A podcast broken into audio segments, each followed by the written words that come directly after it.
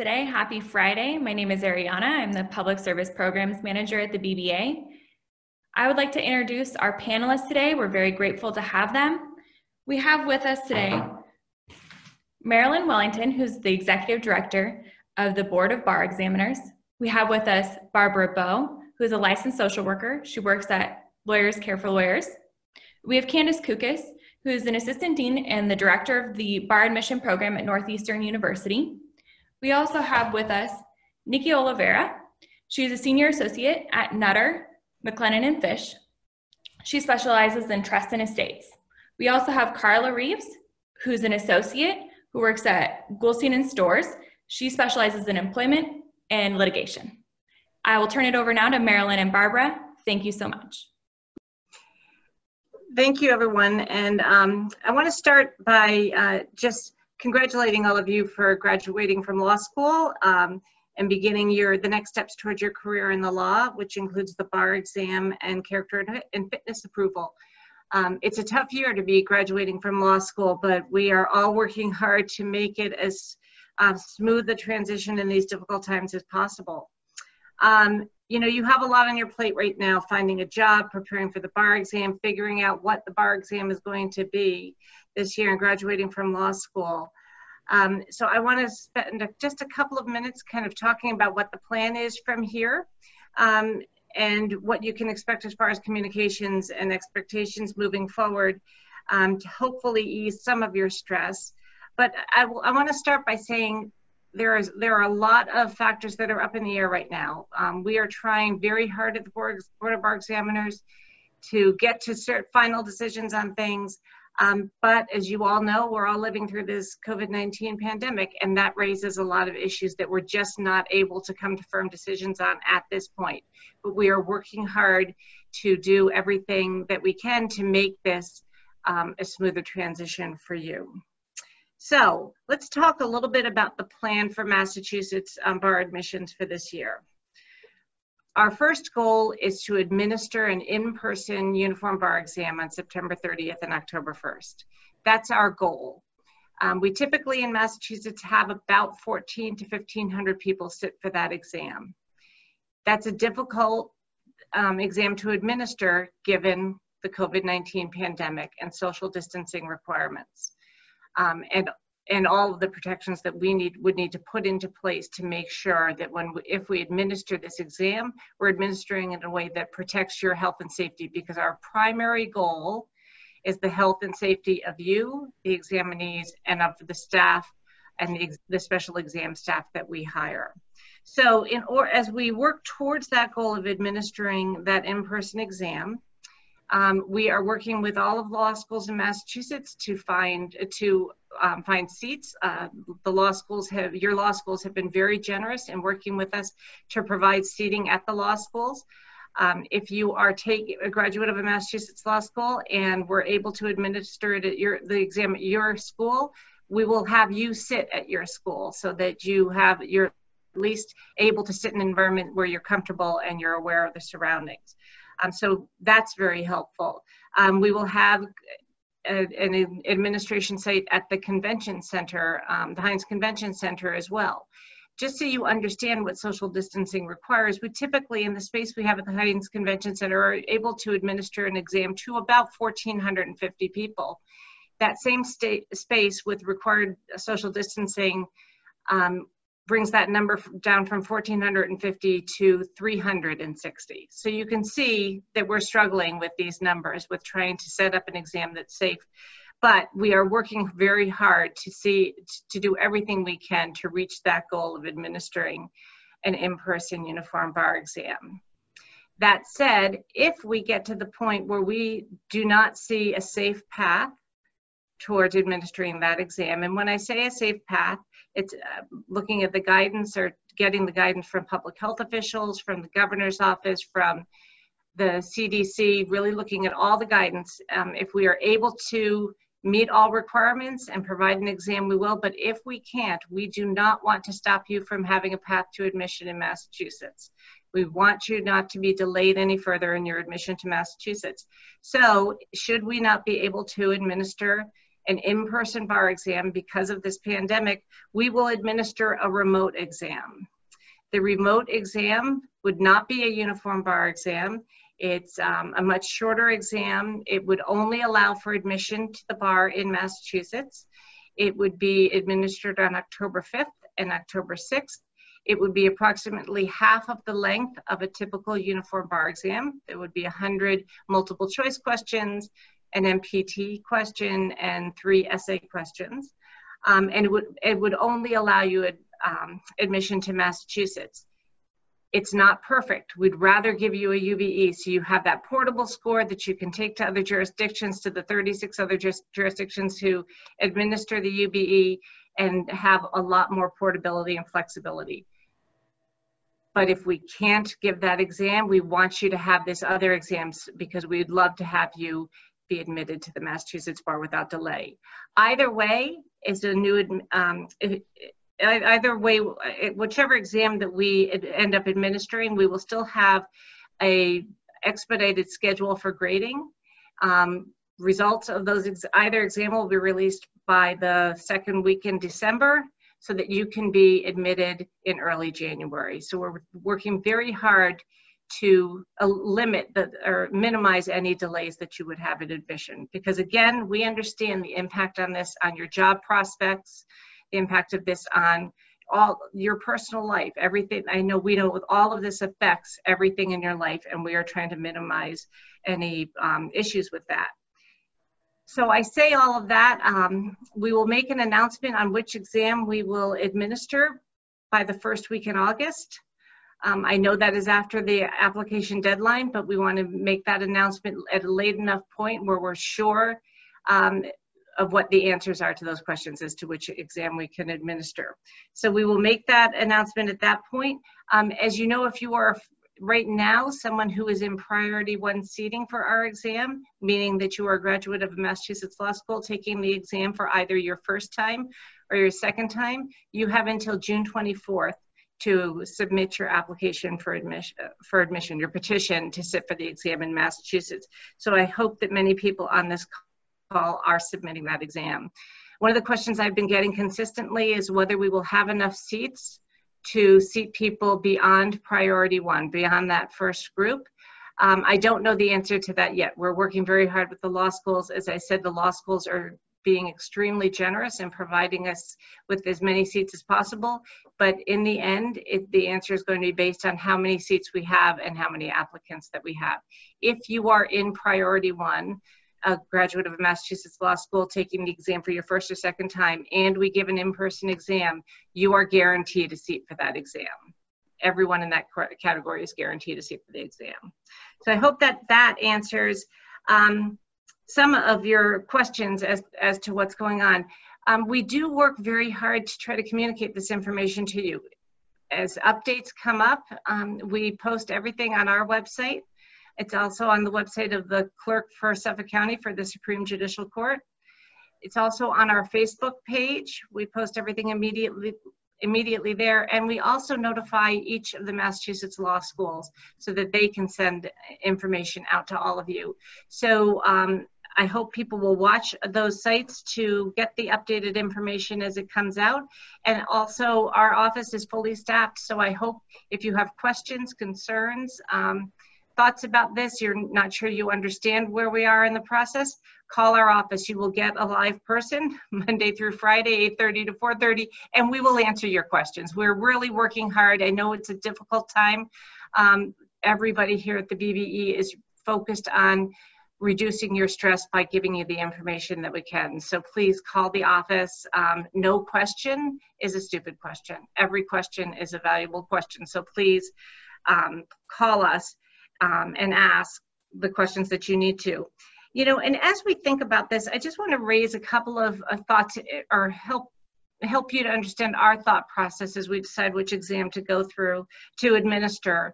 Um, you know, again, your health, your safety is our priority. We hope that we'll be able to administer this exam, but we're all seeing what's going on with the COVID-19 pandemic around the country, where the, some states are seeing surges again. Um, we are hoping that that doesn't happen. Um, and we're able to administer this exam. And if we are able to administer this exam, it's going to be a very different experience for you. Um, there will be masks required. There will be um, limitations in how people can gather. There will be all, all sorts of limitations that will make your exam experience a little different than what you may have expected before. But every um, process, procedure, policy we put in place is, is in place in order to protect your health and safety, to make sure that you're able to take the exam in an environment that allows you to do to really show us what you know to really succeed on that exam and in an environment that at the same time protects your health and safety. Um, that's one of the reasons we've decided that if your school is able to offer seating, we will put you at your own school because that is hopefully is an environment that allows you to succeed a little bit to have a better chance of success because it's an environment that you're comfortable in so we're thinking of these things we're thinking of you um, we would lo love nothing more than to give a uniform bar exam and see the highest pass rate we've ever seen um, we'd love to see a fantastic pass rate so after all of the struggle that you have gone through this spring in the end, you get admitted to the bar. So that's our goal. I hope it is your goal um, as well. Um, and I'm going to turn it over to Barbara to talk a little bit more kind of about the stress, but I do want of, of preparing for this, but I also want to um, just mention one thing. And many of you, if you've seen me at your law schools, have probably heard me say this. Um, the exam, the bar exam is a marathon the bar exam is not, this is not a law school exam. It's a marathon. And it's going to be a longer marathon for you because you've got a bit more time to study. But you need to study as if it's a marathon. You need to prepare yourself. The stress that you're experiencing because of everything that's going on in the world right now is stress that we are all experiencing. You need to take care of yourself because you're preparing to run a big marathon at the end of September and you need to have the knowledge, the understanding, but you also need to walk into that exam room whenever it is, wherever it is, healthy and rested and ready really to complete that marathon. So use this extra time that you have to make sure that you're really ready for that marathon um, at the end of the day. It's really, it's critically important. Your health and pr preparing for the exam is just as important as the knowledge that you bring to the exam. So with that, I'm going to um, turn it over to Barbara. Marilyn, thank you. I want to thank Ariana and I want to thank the BBA for inviting me on the panel today. So my name is Barbara Bow and I'm a licensed independent clinical social worker at LICSW. I've been at LCL since 1996. Um, and I'm there three quarter time and I have a private practice where I see folks for longer term therapy engagements in Brookline and Coolidge Corner. And I have been sort of um, identified as the law school liaison person for a number of years. Um, I work with all the nine law schools in Massachusetts. I have relationships with the dean of students. Um, I do some consultation from um, the career service part of the law school and also um, do consultation with, if law schools have it, their mental health services. I've seen a number of law students over the years um, who come in with angst and concern about preparation for the bar exam. And as Marilyn said, this year is like no other in terms of the difficulties, in terms of adjustment and transition and getting ready to sit for the bar of any year to date in terms of my tenure at LCL. So Lawyers Concern for Lawyers is located over at 31 Milk Street, downtown Boston. Um, we're very close to the BBA. And we are um, a staff of three clinicians, myself and two psychologists who I work with. And we're able to see people online in terms of Zoom meetings or Skype meetings or telephone consultations. And hopefully sometime within the near future, we might even be able to see people in person, which would be a real treat these days. Um, so we provide a lot of consultation and referral. We see folks for some brief, short term treatment engagements. And we also run a number of different groups, which reminds me that I should tell you that on Mondays at two o'clock, I have a Zoom meeting that I run for law students. And certainly, given what folks have going on this summer, you should feel welcome to go on the LCL website and sign up for that and attend that meeting. I, I think you'll find it really helpful. The people who do attend it find it that it's really helpful in terms of navigating and negotiating the trials and tribulations that they're dealing with post school, um, either as 1Ls, 2, or 3Ls. So some of the things um, that I think from, a, from the LCL standpoint, we can really be helpful with students about are, are how to deal with the uncertainty when you're feeling that based on your law school experience and, and having to do like your last school semester basically online, that things feel kind of incomplete. Things feel as if they, they haven't really been finished up in a significant number of ways.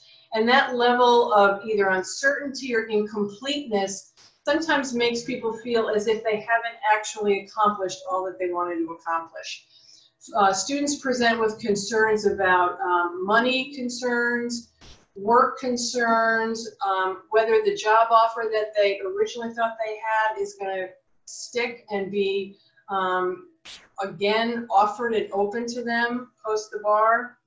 Um, and there's a certain kind of um, sense of lack of motivation based on the rigors of law school life the fact that students had to go online for their last semester, and the fact that on some level there is a sense of a loss of a certain focus and discipline.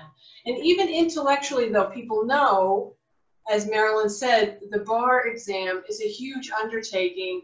People are sort of concerned about what they experience and feel as a lack of motivation, which I have to say is not uncommon or weird or unusual given the set of circumstances. Um, but I think as law students, people tend to be sort of harsh judges about where they're at in the scheme of things. Um, and, the, and the fact that for some students, depending on their living situation, they feel that things are a little bit hectic, maybe a little chaotic, and sort of unstable. So if folks wind up um, being back at home and home is filled with a lot of activity and demands and not a lot of quiet places. They feel really pulled and somewhat compromised and then feel sometimes guilty because they feel like that because they're at home. Or sometimes they find, um, students have said this to me, that if they are at home, depending on where home is, that their parents who are also home are constantly interrupting their study schedule to bring them coffee and cookies and food and check in with them. And and they find it hard to maintain concentration. And and then and then on top of that folks are concerned about um, you know bringing the virus home. So if they have have they have um, older parents or they have maybe elderly relatives in the house they're concerned about um, leaving the house and being exposed in some way and then coming home.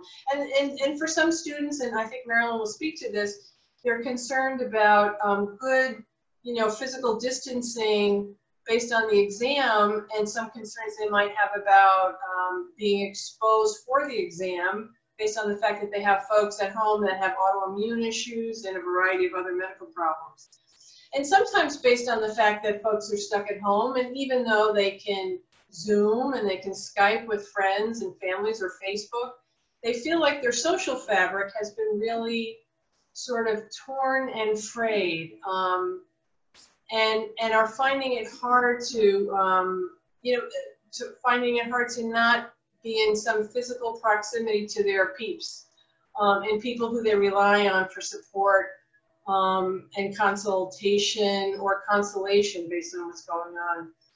So issues around um, some some struggles around lack of control about what they typically would do in terms of how they manage their lives, how they engage in terms of social supports, um, and how they manage their own stress levels all come into play in terms of this time and, and I think it's important to, to realize that when you're when you're stuck um, between a rock and a hard place, it's really important to learn how to ask for help.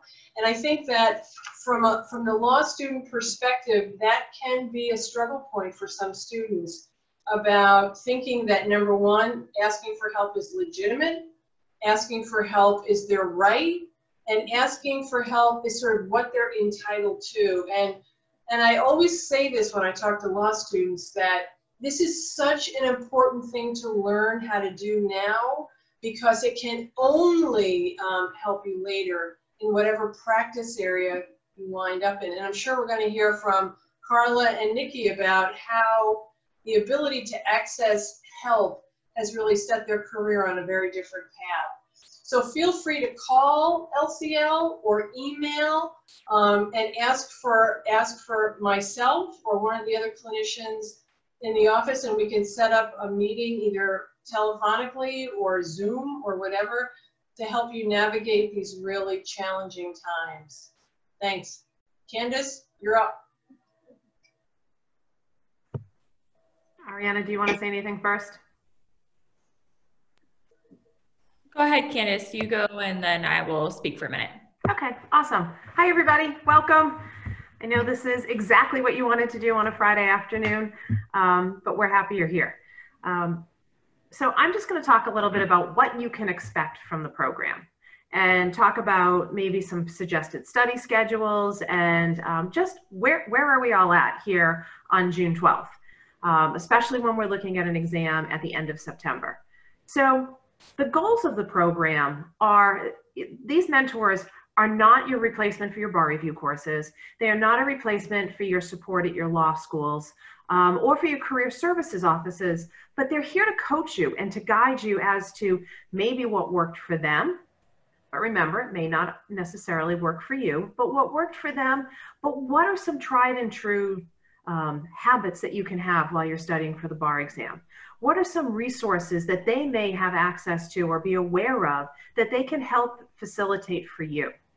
So utilize these mentors. We met with the mentors already and we talked with them. So utilize these mentors as sort of your guides and your coaches. Okay, talk to them about what's going on in your life. Um, as Barbara mentioned, are you back home or are you sharing, um, you know, a bedroom with one of your roommates because maybe you had to move out of one apartment and you're in a different apartment and, you know, you can only study in your bedroom. Um, use your guide as, or, or your mentor or, or coach or however you want to um, phrase their, their role, but utilize them to figure out how you can best study what is the best study environment? What is the best study plan? What works for you? Because we are so delayed, many of you are having to work and you're working now. Um, well, I know some of the bar review courses already started and they're doing two days a week or they're doing a couple days a week. Um, and then what are you supposed to do elsewise? Are you supposed to do some additional studying? Are you not supposed to do additional studying? How are you supposed to guide yourself through this? Um, you know, when we took the bar exam, we crammed it in in two months and we were miserable and we talked about how awful it was because all we had to do was study from nine until seven every day. And it was six days a week in June and seven days a week in July. And then we all collapsed August 1st. As Marilyn pointed out, it's a marathon. So I'm gonna I'm gonna be the positive one here. I'm gonna be, you know, the one who's gonna say there is a silver lining. We never had a chance to really memorize utilize this time. It's awesome. Utilize this time. So I know one of the bar review courses, for example, had torts last week. And those were the only substantive lectures they had last week. And then this week they had contracts. So what you can do is manage your study schedule and maybe study, you know, depending on your work schedule, uh, two to three days a week or three to four days a week and use the extra day. So if you study for three days, use the fourth day to go back and look at your week do some memorization. We talked to the coaches yesterday about this, and they are ready to help you formulate your study schedule.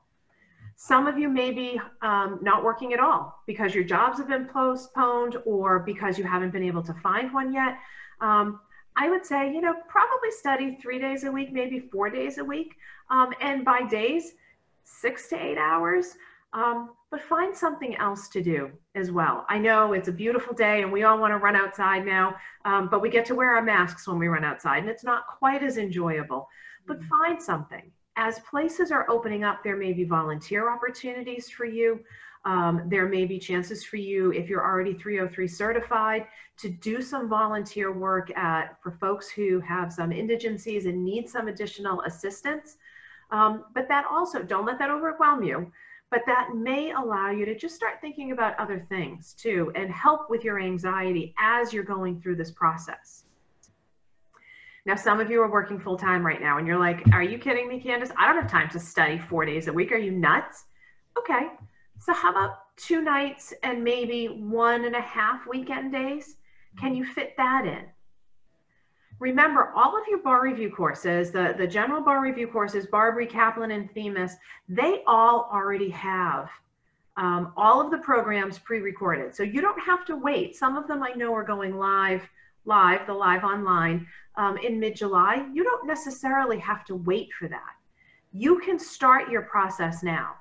I know I have told all of my students to start now um, because it does give us that great opportunity to do extra practice, to look at those performance tests that I know you're all going to not want to look at um, because they take an hour and a half. You feel you should be doing MBE questions instead because the MBE is 50% of your score. Um, but I would implore upon you look at those MPTs. They're 20% of your score, and you need no outside legal knowledge. You've written memos in school, you've written briefs in school, you know how to do that. So practice with them often. All of your bar review courses have the MPTs, they have the released ones. If they're not all readily available in a book or online, ask them for it. Okay. Um, there's also a number of free resources on the NCBE website that you can utilize. If you go into study aids, there are free MPR, excuse, MPRE, you're done with the MPRE, um, MPT and MEE questions, okay? Utilize these folks to help find the other resources. So there is someone like me at every law school in Massachusetts. You all have access to some type of academic support and bar person reach out to that person if you don't know them yet. Figure out what they're doing for summer workshops and ask your coach to help you manage that time. Sometimes when we're in the weeds and we're really just thinking about all I have to do is do contracts today, tomorrow it's family law, and then I have wills, and then I have trust, and you're really just thinking along those lines, you sometimes forget that there are other opportunities. And the coaches have been asked to think of those things, to think of ways that they can help you find additional resources okay? So set up a study schedule. I'm a fan of going online and printing out just a, an actual calendar. I, am the crazy one that lives with a date book because even though we all have our phones, I need to see it physically. I need to be able to erase. I need to be able to check it off. That's just me. But it might help you to say, okay, on Mondays, Wednesdays, and Thursdays, I'm going to do some studying. On Tuesdays and Fridays, I have family obligations or I have other responsibilities. And then as your summer progresses, you will have to pick up some more time studying. So as you know, September will be crazy. Um, you'll be studying, and if you're working as well, we're, hopefully you'll able to pull back a little bit on work. Um, but think about that schedule and manage it now so that you can have success at the end of September. Okay, so there is a silver lining. You have four months, about four months to prepare for this test, and that's awesome. So take advantage of that as best you can.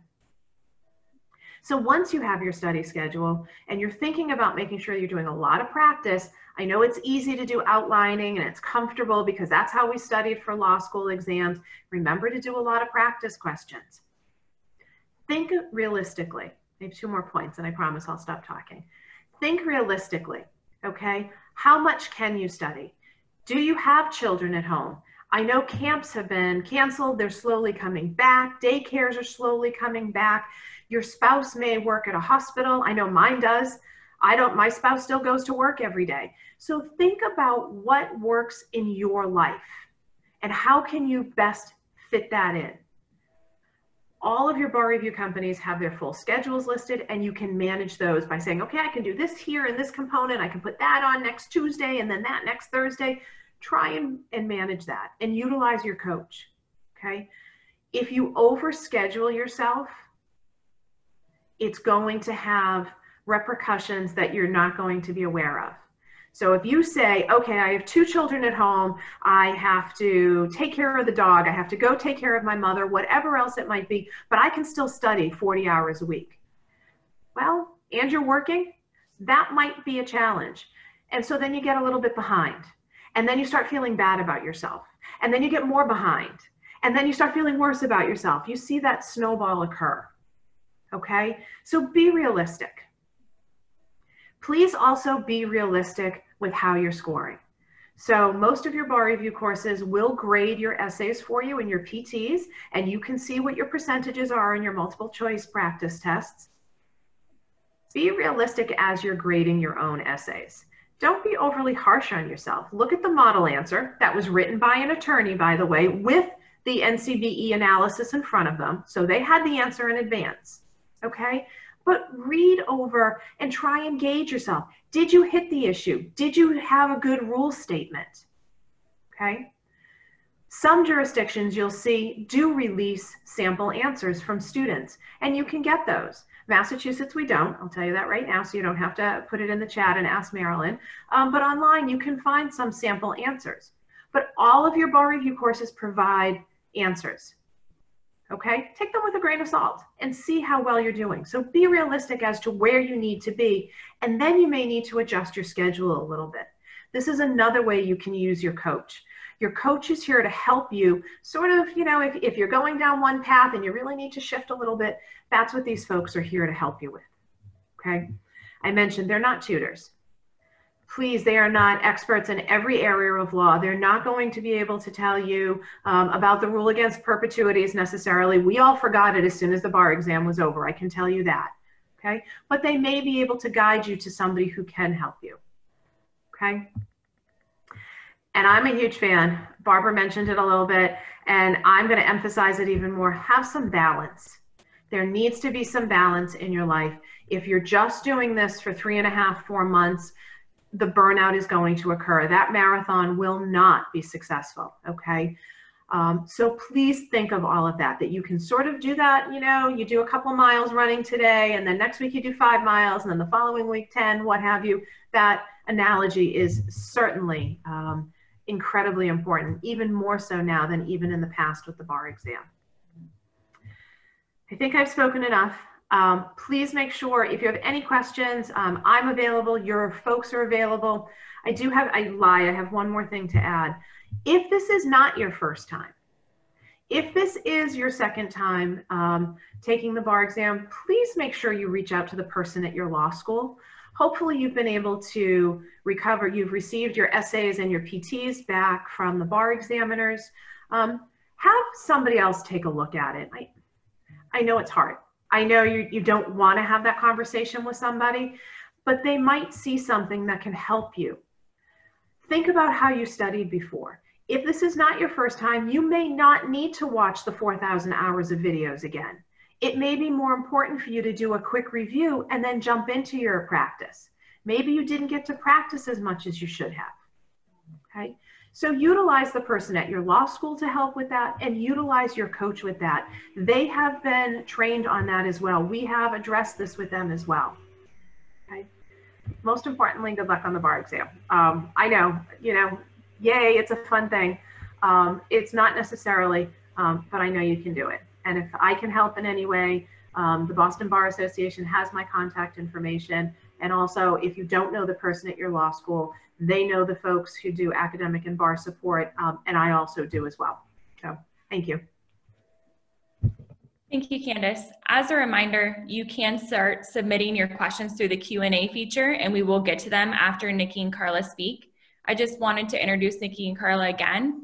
They are both graduates of law school that graduated in the aftermath of the 08 recession. Of course, this is an entirely unique experience that you're going through, but if anyone has some commonalities to what you are experiencing right now, it would be somebody who graduated in that aftermath. So, Carla and Nikki, who wants to go first? I can go first. So hi everyone. Um, I'm Carla Reeves and I am a litigation associate at Goulston and Storrs. And as mentioned earlier, my practice is focused on labor and employment work and also general business litigation. And I've been at Goulston and Storrs for four years now. Uh, but before Goulston, I, I went to law school, obviously, and worked at a couple of different firms. So I want to just talk to you about what my experience was like coming out of law school and then offer a few pieces of advice as someone who um, graduated in a similar, not identical, but similar um, environment. So I entered BC Law School in 2008. So I was a member of the class of 2011 as I was coming in. And at that time, you know, we were in a moment where summer programs were being canceled. Uh, there were hiring freezes at many firms. Um, layoffs were happening and a lot of classes were being deferred. So my class coming in was experiencing quite a bit of panic and stress and really feeling discouraged about what, if any, opportunities might be available to us as we made the transition out of law school. And, um, you know, in a lot of ways, it shaped the way that we approached, uh, you know, our path through law school. And uh, for me, really, it was a signal that I needed to think about what my plan was and, you know, what alternatives um, I had available to me in terms of paths that I could take to get to where I wanted to be. And um, I spent my first summer working as a judicial intern for a federal judge. My second summer I spent at the Department of Labor working in the solicitor's office, which handles all litigation for the Department of Labor. And I pursued those two opportunities because I, I felt like they were, um, you know, non-traditional paths towards getting to where I wanted to go, which was focusing on labor and employment and having a practice that included litigation. And, you know, I pursued that in a time where, you know, I was entering with a class that thought that the path to success was uh, you do OCI, you go to a big firm, and that's the way that it's supposed to go. And if for any reason you get derailed, then it's over. So a lot of us had that misconception coming in, but learned that there are plenty of opportunities and different strategies to get to where you want to be. Um, as a 3L at BC, I learned about a trial lawyers and training program that was offered by my first firm, which was Cooley Manion Jones, uh, which is now the Boston office of Hutton and Williams. Um, so I pursued that as a 3L. And after taking some extra courses at BC, I was actually able to put myself on a path to graduate in December of 2010 as opposed to coming out in 2011. And um, it was the first time that BC had offered any opportunity like that, but I decided to pursue it because I felt that uh, going after the opportunity to develop some skills early on might help distinguish me and set me up for uh, more job opportunities. Um, so I ended up working for Cooley Manion Jones as a 3L for the fall, which was my last semester of courses, and then decided to take a break to work full time as a law clerk, uh, working specifically on a big trial that was um, at the Southern District of New York. So I actually delayed taking the bar exam. I didn't sit for February bar, although I could have, and ended up taking the bar exam with all of my my classmates. And, you know, taking that pause, even though it was not part of my plan, gave me an opportunity to first develop those skills, save up some additional money because I was concerned about, you know, what my options would look like once I was out of law school. And it gave me an opportunity to really network and get to know people. So connecting with the, the Boston Bar Association, um, affinity bar groups like the Mass Black Lawyers Association, the Women's Bar Association, and really just getting exposure to what it is that attorneys were doing on a day-to-day basis. So I ended up spending about five years total at Cooley Manion Jones, working on government investigations work and general business litigation. Um, so my first job was not exactly what it was that I thought I, I wanted to do. I had some exposure to employment work at the firm, but it was more trial and litigation focused. And I figured I'll build these skills while I can, and I will jump on every opportunity to work on employment related trials and then just reassess my plan when the time is right. And, you know, as I saw that, you know, I was gaining more experience and becoming more senior, I felt the need to transition to a place that did have more of a dedicated employment practice. Um, so I ended up making a transition to Burns and Levinson and joined their litigation group as an employment attorney. And I was there for just under a year before I got an un unexpected call from some of my former colleagues who had transitioned to Goulston and Storrs. And uh, they had a litigation opportunity focused on employment and uh, one that included uh, very many opportunities to help actually build the litigation group and establish more of my own identity and practice within employment. So I figured I should jump on it. It was a great group of people who I enjoyed working with. And although I wasn't expecting that opportunity, it was one that fit within the scope of what I wanted to do. And, you know, I was able to pursue that because of the connections that I had made as a law student, really as a 3L, working with those individuals and, um, you know, keeping in contact with people over the course of many years, although we had ventured out and started working in different places. And, you know, I think that my path shows that, yes, you know, we were able to navigate a very stressful situation, but we did so by understanding that the path is not always linear. So you might have a plan, right? And, and something like a pandemic happens and it throws you off because none of you entered law school thinking that you would be met with this situation on the back end. So what do you do now? Keep those pieces of your plan, those aspects of your plan that you can hold on to. And where there are areas where you need to pivot or make a transition or shift, be open to doing that because there's a lot of learning that can take place in doing that. And you might find a new opportunity that sets you up uh, for exactly where you want to be. And, you know, I also think that networking is a really important part of this. I've mentioned reaching out to organizations like the BBA and taking advantage of those opportunities to connect. Um, I am a huge proponent of that because that's how you find mentors. That's how you talk to people to learn what it's like to practice and how they got to where they are. And um, I think, you know, more importantly, that's how you find sponsors. So those people who are willing to go to bat for you when you're not in the room. You know, those people who might say, hey, we have this opportunity to work on a matter, or we have this opportunity at our firm.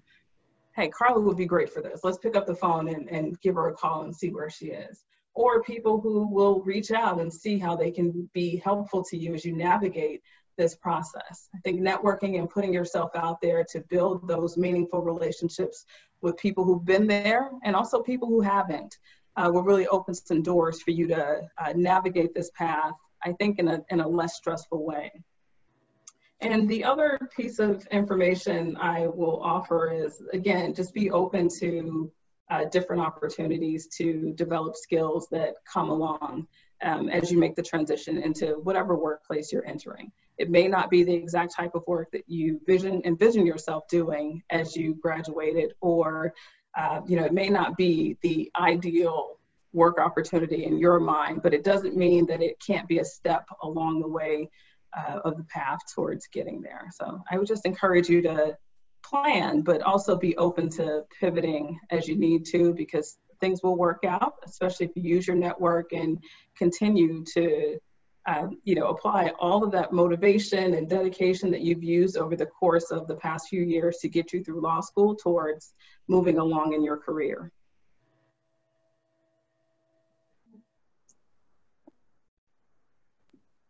Thank you so much, Carla.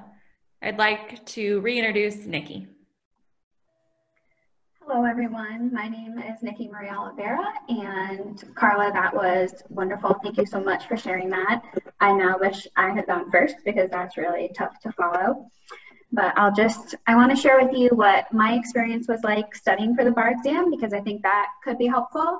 And I also want to tell you about my career path as well because I also graduated during the quote Great Recession. And I'll tell you about how I ended up where I am today. So to start off with, I, as Ariana introduced me, I'm a senior associate at Nutter. I'm in their private client or trust and estates department. And I feel really grateful to be a part of this firm because this is the area of law that I really wanted to practice on. And I had hoped to practice in this while I was in law school. So I graduated in 2010 from New England School of Law, which is now New England Law Boston. And this seems really funny to me, and Marilyn can correct me if I'm wrong, but I think I was the last cohort to take the bar exam solely with a pencil and paper. So it was not yet an option to take it on a computer, which just wasn't really that long ago. But yeah, I never took a law exam on a computer or a college exam on a computer. So it feels like that was sort of in the, the olden days. But so when I studied for the bar exam, I took Barbri and I attended all of the classes in person, which I know is not an option for you today, but I did every single assignment that was recommended and all of the practice exams. And for me, this is just my personal motivation. I used to listen to the song The Climb by Miley Cyrus every single day because that was so motivating for me. And just as Marilyn said, and I think Candace as well, studying for the bar exam is like a marathon, and that song reminded me of that. And I think with the pandemic and now with your study session being really stretched out, it's kind of like an ultra marathon, like 50 miles instead. So if you've never heard that song, I know it's kind of old now, but I recommend it. So I, I treated my bar exam studying like it was my full-time job. So as Candace said, it was getting up in the morning, studying until night, and then letting myself do something for fun Sunday evenings every week. And I was, of course, terrified on the day of the bar exam, but I felt like I had studied so much that there was nothing else that I could have done to study more. So I just encourage you that the best that you can to try to use your time to also study as much as you can and as diligently as you can, but also to take care of yourself and try to, you know, also maintain your health, your mental health as well during this time. So I used the same strategy. So in 2010, I took the Mass bar exam, but then in 2015, I took the Florida bar exam. And again, I also took Barbri. I stuck to the study schedule, watched all the videos, did the assignments. But at that time, I was working full time. So it was a little bit different because I would leave my office every day at about five o'clock, go home and study, and then also study on the weekend. So as you can imagine, I didn't really have much of a life but I just studied as much as possible and it worked out again. So I would just say, if you can, just try to stay focused. And even though it might seem a little bit difficult at the time, it's temporary and it will be worthwhile if you're able to stick to that schedule. Okay, so with the pandemic right now, I know how I know how difficult it is for you. So Candace gave some really great advice on what a good schedule might be like. And with the extended time, it might not be necessary to study six or seven days a week and maybe reducing the study schedule could be more beneficial for you. So besides the bar exam, when I graduated in 2010, the job market was really bleak. And as Carla said, there were hiring freezes throughout the state. I remember I was on the law review at my um, law school and the editor of the law review didn't have a job. So I think back to that and how bleak it actually really was. So there were no clerkships or opportunities. So instead of finding a job, which I was unable to do, I actually went to the graduate tax program at BU Law and I got my LLM in taxation. The reason I did this is because during law school, I knew that I wanted to focus on estate planning. So getting my LLM in tax, I was able to focus on learning more about estate planning and tax planning. So then when I graduated, I did it full time for one year when I graduated, I restarted my job search journey.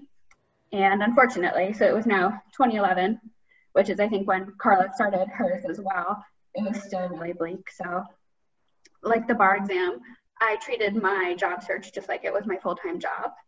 And again, I feel like I'm too young to be saying this, but I'm dating myself that I kept a really detailed three ring binder of every single position that I applied to. I used to just print everything out, print out my cover letters, print out all the job descriptions, and then I kept this tickler system for when I should follow up to make sure that they got my application, what their time frame was for hiring or interviewing, and then I would keep reaching out to people. And it was just really important for me to stay persistent, to know that I was doing the best that I could to try to find a job. So this detailed log, I wish I had it with me because it was a two inch binder because I applied to about 250 jobs or something at the time. And I probably went on about 50 interviews. And I kept reminding myself one of the most difficult things at this time was going on an interview and feeling like it was such a perfect fit and that the firm or the company was great and the people were great, but then getting the call that they decided to go with another candidate. So for me, it was just really important to try to stay positive and try to remember, and this I will say to you, that every rejection in your career path hopefully is just leading you to the position that's right for you, which is what turned out for me. Um, so I'm sure you're probably wondering, how did I find these positions that I applied to? How did I fill this binder up? So I did take advantage of all the job listings through my law school. And because I went and got my LLM, I had New England School of Law and BU. And I used to just comb through all of them and apply to anything that seemed related to what I wanted to do. And eventually, I ended up getting. I'm not sure I understand. Oops, sorry about that. I ended up getting my first job, which was a fellowship from a small elder law firm. And the intent was that it would be for one year that I would be a practicing attorney and they would provide me with extensive mentoring and guidance and experience. So I, I got this job through the law school website. And at the end of the first year, they decided to keep me on as an associate, which, which was really helpful. But the, the first job that I landed was not specifically estate planning. So this firm focused on elder law and special needs planning, mass health applications, which I found interesting, but wasn't ultimately what I wanted to do. So I stayed there for about two years. And then during my job search, which lasted about seven months, unfortunately, but I stayed strong. I think, as Carla also mentioned, something that was really important was to network. And I think that this term gets thrown around a lot. So I always say nowadays, now that I have learned a little bit more about networking, is that it's really important to try your best to network meaningfully. So what I mean by this is that everyone everyone's time is just so valuable and it's so precious.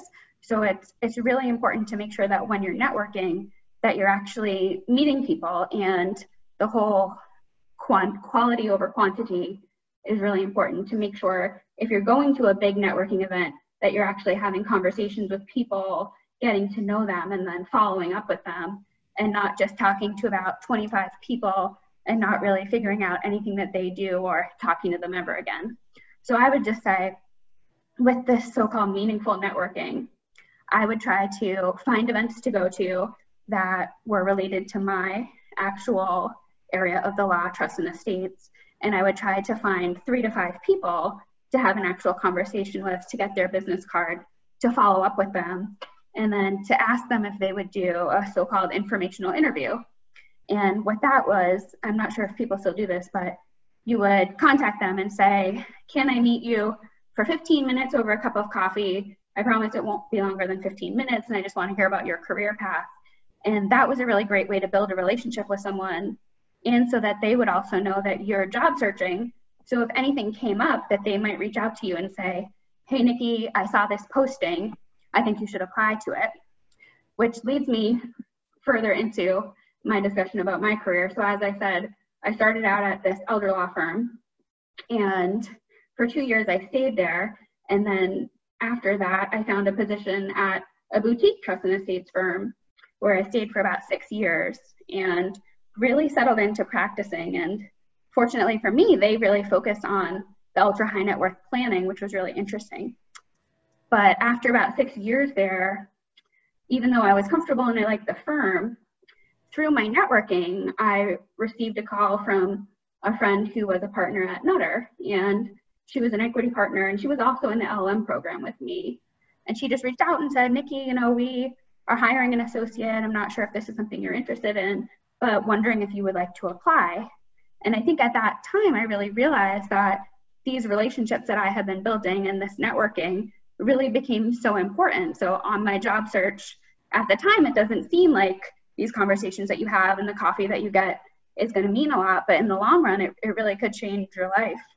So I ended up taking the position at Nutter, and it really was through all this networking that this position came up. And this specific person, we were classmates and we became friends because we had this shared commonality of being dog lovers and vegetarians, and we used to get lunch together. So she reached out to me thinking I would be such a good fit, but if I hadn't taken the time to get to know her during during school, this never this never really would have happened.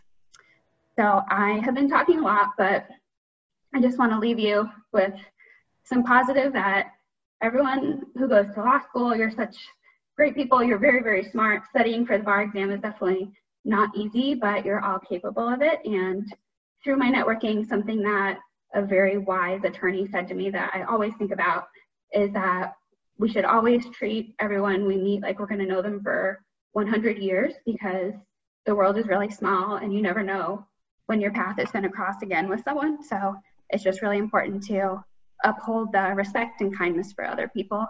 And I wish you all the best of luck with the bar exam and your job search. Thank you so much, Nikki. I just want to take a minute now to talk to you about the two programs that are part of our 2020 graduate mentoring program. There is the bar coaching, where you would be paired with a coach who will help you plan your study schedule, uh, plan how to attack the bar exam itself, help with managing your mental health and your overall health, and to really keep you on track for this marathon. Then there is the career transition coaching. Now you can take place to, or take part in both. You're not limited to one or the other. You can absolutely do both. Where there will be a mentor for you to, on how to uh, enter the the job field because you will get through this. You will take this exam, and we will look forward to welcoming you into the profession. So this part would be about preparing your resume. How do you prepare for an interview? What does meaningful networking mean and how do you do it? People like Carla and Nikki will be there to help mentor you through that transition. There will also be supplemental programming for both programs or both styles of coaching. So there will be programs on how to write essays. There will be programs on how to network and it, but you'll have that extra support through your coach for both sides of the program. Um, so after we want you to focus now on preparing for the bar, obviously, but if you want to sign up for both, you will get matched with a mentor that wants to do both types of mentoring. So you'll just continue on that spectrum with your same mentor uh, from the bar exam to the career transition coaching. So I'm gonna open it up now to questions uh, for our panelists.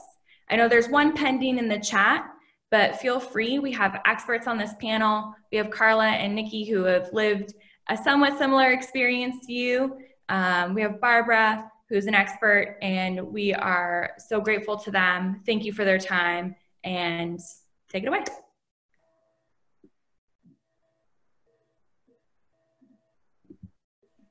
Sorry, Marilyn, did you see this question in the chat? I think that would be most suited to you. Oh, you're on mute. I just want to start, I, I, was just reading that question. I just want to start by reminding people that when you apply for, when you file your application, you're filing an application for admission to the bar, not an application for a bar exam seat. And I know the concern in this question is, it's, will I get a partial refund if you go to this remote exam that's not the same as the UBE? When you file your application, you're filing an application for admission to the bar. Whichever exam we administer will be an exam that will bring, offers a path to admission to the bar. So there's no um, alternate fee for a different exam because it's not really the exam that you're paying for. And as a matter of fact, as an aside, I will tell you that none of the fees that you pay come to the Board of Bar Examiners or to the court. All of those fees go to the Commonwealth's general fund that pays for things like your roadways and things like that. So um, they are a fee for admission.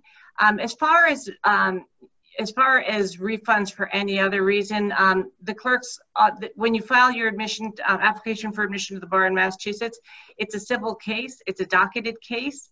Um, we're the only state that does it like this. So what happens is you file your application with the clerk's office. They docket it. They send it to the Board of Bar Examiners. We're kind of the discovery stage of that case where we do all of the um, looking at your qualifications and um, doing background investigations and send it back. So given that it's a civil case and a civil filing fee, the clerk's office is not allowed to, not permitted to give refunds to anyone. Um, if for some reason we, um, and I know this question has come up and you may want to pose it directly to the clerk's office, if we switch to an alternate bar exam and you feel uncomfortable taking that bar exam, you can always put a request in to the court to ask that that fee be forwarded to the February UBE so that you can take the UBE in February. That would be certainly up to the court to decide whether that's possible. Um, but that is a request you can make. But in general, there are no refunds um, when you are filing a civil case asking for admission to the Massachusetts Bar.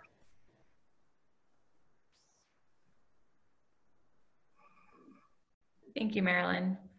So I'm just gonna leave us open for a few minutes. If we don't get any further questions, then we'll end early and start our Friday, but uh, I'll just leave us open for a little bit so questions can come through.